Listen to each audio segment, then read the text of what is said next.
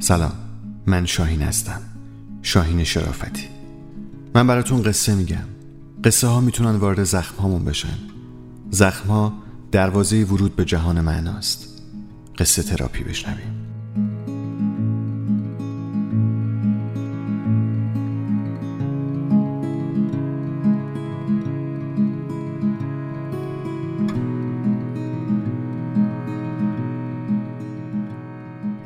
متفاوت.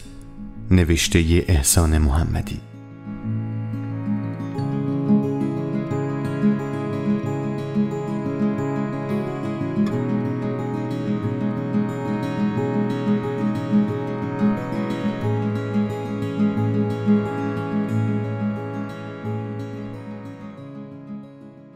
در مترو دیدمش.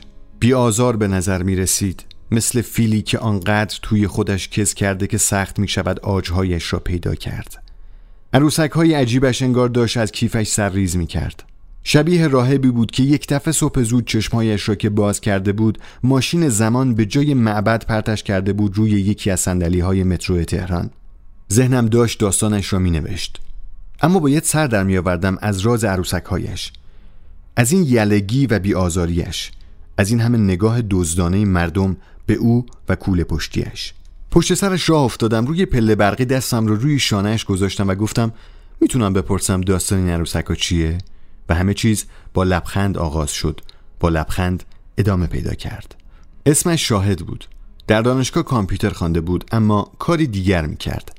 مثل همه آن رشته های به درد نخور دانشگاهی که فقط یک مشت واحد هستند برای پاس کردن و یک برگ مدرک. با مواد بازیافتی عروسک می ساخت می فروخت نمایشگاه می گذاشت گیتار می‌زد گوشه خیابان. گیتار تدریس می کرد عروسک گردنش تصورش از کودک درونش بود.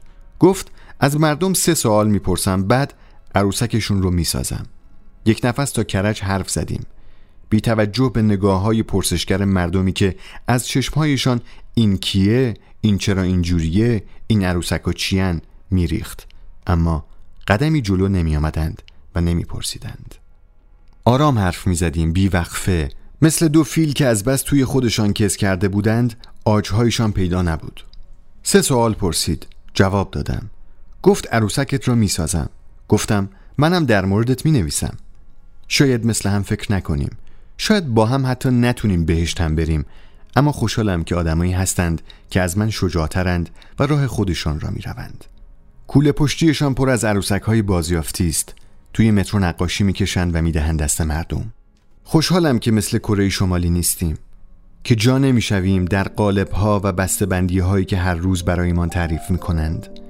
اینطور شهر پر می شود از آدم های متفاوت با قصه های متفاوت با قصه های متفاوت با لبخند های متفاوت.